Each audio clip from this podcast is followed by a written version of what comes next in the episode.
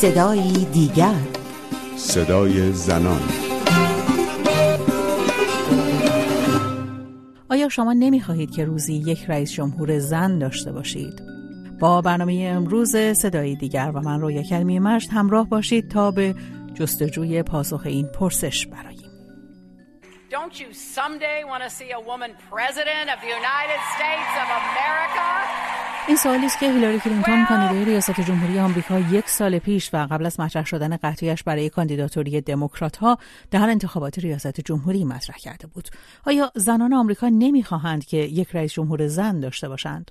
این سوال این روزها برای بسیاری از زنان جهان چالش برانگیز شده به خصوص زنان آمریکایی که این روزها در اوج تبلیغات انتخابات ریاست جمهوری قرار دارند. اما پیروزی احتمالی هیلاری کلینتون بر رقیبش دونالد ترامپ نه تنها او را به قدرتمندترین فرد جهان تبدیل می کند بلکه او را در مثلث قدرت مرکل می کلینتون قرار می دهد در صورت پیروزی هیلاری کلینتون رهبری سه کشور قدرتمند جهان بریتانیا، آلمان و ایالات متحده در دست زنان خواهد بود. با این همه گلناز اسفندیاری خبرنگار رادیو آزادی رادیو اروپای آزاد می‌گوید که پیش بینی پیروزی هیلاری کلینتون در انتخابات پیش روی آمریکا آسان نیست.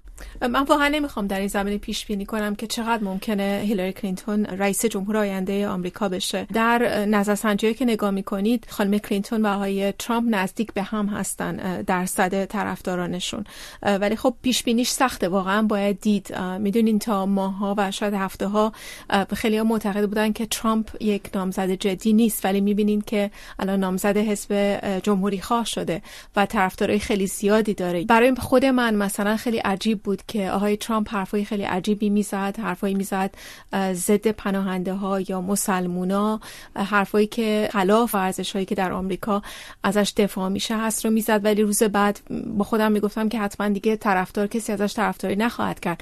ولی می‌دیدیم که نه انگار نه انگار و حتی بر تعداد طرفداراش اضافه می‌شد. از سوی دیگه هم کسایی هستن که می‌دونید خیلی مخالف آقای ترامپ هستن ولی از خانم هیلاری هم زیاد خوششون نمیاد. خیلی فکر نمی‌کنن کاندیدای مناسبی هست ولی ممکنه این احتمال هست که خیلی از اونها به خانم کلینتون رای بدن آخر سر برای اینکه جلوی پیروزی ترامپ رو بگیرن. هیلاری کلینتون زن سیاستمداری است که در سی سال گذشته تجربه فعالیت سیاسی در ایالات متحده را داشته است. او در مسند نمایندگی کنگره آمریکا بانوی اول این کشور و وزیر امور خارجه آمریکا قرار داشته.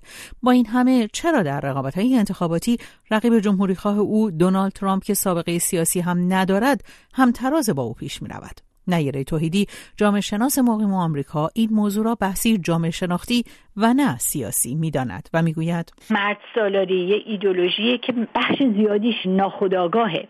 مثلا میگم من از هیلری بدم میاد. من بهش نمی‌تونم اعتماد کنم. بیشترش این به این دلیله که زنه. اصولا حتی زنها هم عادت کردن. از زن قوی از زن جاه طلب از زنی که قدرت سیاسی داره خوششون نمیاد. ناخداگاه بهش یک جور مقاومت نشون میدن. به همین دلیل هم هست که یک نفرت وحشتناکی در آمریکا به خصوص بین مردان سفید و بخشی حتی از زنان علیه خانم کلینتون وجود داره. اگه شما تو این کنوانسیون اخیر جمهوری خواهان نگاه کنین که کنوانسیون بسیار نامتحد و بس آشفته ای بود تنها چیزی که اینا رو متحد می‌کرد شعارها و فحشها و تهدیدهایی بود که علیه خانم کلینتون می‌کردن. یعنی این نفرت و کینه ای که به خانم کلینتون هست واقعا از سیاسی قابل توضیح نیست. فقط باید روانشناختی توضیح داد. چون خانم کلینتون عملا مسئولیت های سیاسی داشته و عملا باید یه سری برنامه ها رو اجرا می‌کرده و زیر ذره بین بوده. به خاطر زن بودنش ببینین تا حالا چقدر محاکمه شده. یازده ساعت در مجلس پروندهش رو در مورد بنغازی بررسی کردن. هیچی نتونستن ثابت کنن. در حالی که هنوزم بگن که این جنایت کرده دستاش به خون دیپلمات های بنغازی آلوده است. یا در مورد این اشتباه و اهمال بدی که کرد در مورد مسئله ایمیل هاش در کنوانسیون Republican ا عین ایران که می‌گفتن اعدام باید گردد فریاد می‌زدن که بعضی هم گفتن اعدام باید گردد هیلری بعضی هم گفتن از طناب آویزونش کنین و بیشتر می‌گفتن که lock her up یعنی بندازینش زندان. خیلی جوی ایجاد کردن که شبیه دادگاه های جادوگرا بود. یعنی حتی گفتن رسما آقای بن کارسون که از کاندیداهای ریاست جمهوری بود گفت خانم کلینتون تحت نفوذ ابلیس جن زده است یعنی همون مثل یعنی می‌خواست بگه جادوگره و خب جادوگرم که در قدیم تا همین یه قرن پیش در آمریکا هزاران زن رو به جرم جادوگری سوزوندن. یکی از مهمترین انتقاداتی که علیه هیلاری کلینتون مطرح شده معرفی او به عنوان زنی جنگ طلب است. از گلناز اسفندیاری می‌پرسم که این جنگ طلبی سیاست های فردی خانم کلینتون است یا سیاست های حزب دموکرات آمریکا که هیلاری کلینتون نمایندگی آن را بر دارد؟ گلناز اسفندیاری. می‌کنم بیشتر به مواضع خود خانم کلینتون این مسائل برمیگرده که یه مقدار معتقدن که خانم کلینتون مواضع تندتری داره نسبت به باراک اوباما که خب خیلی ازش انتقاد می‌کنن که قوی عمل نکرده. به خصوص در زمینه سوریه. میگن این همه بحران همچنان ادامه داشته. برای 4 5 سال این همه آدم 200 هزار نفر یا بیشتر آدم کشته شدن و آقای اوباما از خودش قدرت زیادی در این زمینه نشون نداده و این بحران رو حل نکرده.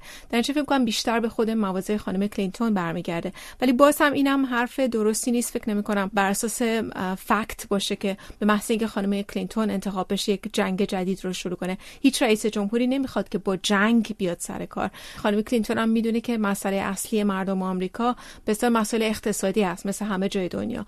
و حتما تلاش خواهد کرد اگر انتخاب بشه به حال یه سیاستی معقولی رو داشته باشه و مسائل اقتصادی مسائلی که مورد توجه مردم هست رو حل کنه. نگیره توحیدی اما ریشه منفی بودن جنگ طلبی برای هیلاری کلینتون را ناساز بودن لباس ریاست جمهوری بر بدن زنان در جامعه مرد سالار می داند و می‌گوید برای خانم کلینتون به عنوان یک زن مشکلش اینه که او با یک وضعیت بغرنج مواجه هست. به این معنا که دو انتظار متناقض روبره اون هست که هر کدوم رو انجام بده اون به ضرر اون یکیه. این به این معناست که مرد خوب بودن و یک رئیس جمهور خوب بودن یا رهبر خوب بودن در فرهنگ آمریکایی با همدیگه می‌تونه جمع بشه. تناقضی نداره. ولی یک زن خوب اون خصوصیات نباید داشته باشه. مثلا نباید قاطع باشه نباید سختگیر باشه نباید جاه طلب باشه. حالا اگر خانم هیلری مثلا بیاد بگه که در این حال که معتقد به مذاکره مثلا با ایران هستم ولی بدیل جنگ رو هم کنار نمی‌گذارم میگن عجب زن خشنیه عجب زن جنگ طلبیه. در حالی که اگر مثلا یه مرد داوطلب آقای ترامپ اینو بگه میگن بله وظیفه یه رهبر اینه. اون نبایدم هیچ بدیلی رو باید محکم واسه جلوی مثلا تهدیدات ایران. عليه آمریکا و مرگ بر آمریکا گفتن ها و تهدید علیه اسرائیل و غیره. اگه خانم کلینتون مثلا ده ساله که می‌خواد رئیس جمهور بشه در دوره قبلا در مبارزات ریاست جمهوری شرکت کم میگن این زن دو قدرت طلب جاه طلب فوری از اون چهره ای که برای زن انتظار دارن میفته و خیلی بهش یه حالت مقاومت و منفی پیدا می‌کنن. در حالی که مرد اصلا اگه جاه طلب نباشه نمیره دنبال رئیس جمهور شدن و اصلا انتظار هست که جاه طلب باشه. ایرادهایی که خیلی وقتا به خانم کلینتون می‌گیرن یا زنهای سیاستمدار در جاهای دیگه مثلا رو لباس و قیافه و ظاهرشه با این همه گلناز اسفندیاری معتقد است همه تجربیات تلخ هیلاری کلینتون در مبارزه با مرد سالاری او را برای حضور در قامت ریاست جمهوری آماده تر کرده است. خود ما زن هستیم هر دومون می‌دونیم که زنها با چه مسائلی با چه چالش های مواجه میشن. و صد درصد خانم کلینتون با این چالش ها با سکسیسم حتی در جامعه آمریکا مواجه بوده که علیرغم اونها تونسته انقدر پیشرفت کنه در زندگی حرفه ایش در اینجا من فکر می‌کنم خانم کلینتون اگر رئیس جمهور بشه یه مقدار از تلاشاش بر روی مسائل زنان خواهد بود. همونطوری که به عنوان وزیر امور خارجه آمریکا در این زمینه تلاش کرد. دو سال پیش خانم کلینتون یک کتابی رو منتشر کرد کتاب خاطراتش رو به نام Hard Choices گزینه های دشوار و در اون کتاب یک بخشش اصلا در مورد مسائل زنانه حقوق بشر و توضیح داده فعالیت هایی رو که کرده. مثلا وقتی با رهبران جهان صحبت می‌کرده اونجا میگه که من همیشه میپرسیدم چرا زنان نقش بیشتری رو ندارن در مذاکرات صلح؟ یکی دیگه از کارهایی که مثلا خانم کلینتون کرد وقتی که وزیر امور خارجه آمریکا شد در وزارت امور خارجه یک دفتر مسائل جهانی زنان هست و وقتی که خانم کلینتون سر کار اومد. در سال 2009 نقش این دفتر رو برجسته تر کرد. به این طریق که گفتش که این دفتر به خودش گزارش بده مستقیم. و یک زنی رو که مورد اعتماد خودش آورد اونجا بهش کار داد. و تا حدی به حال باعث شد که مسائل زنان بخش مهمی بشه از سیاست های آمریکا. و خود خانم کلینتون گفته که اون چیزی که برای زنان خوبه برای آمریکا خوبه. من فکر می‌کنم که خانم کلینتون اگر رئیس جمهور بشه رئیس جمهور زنای آمریکا نخواهد بود. همونجوری که باراک اوباما رئیس جمهور سیاهای آمریکا نیست بلکه رئیس جمهور همه مردم آمریکا خواهد بود. ولی از لحاظ سمبولیک فکر می‌کنم خیلی مهم باشه برای زنان.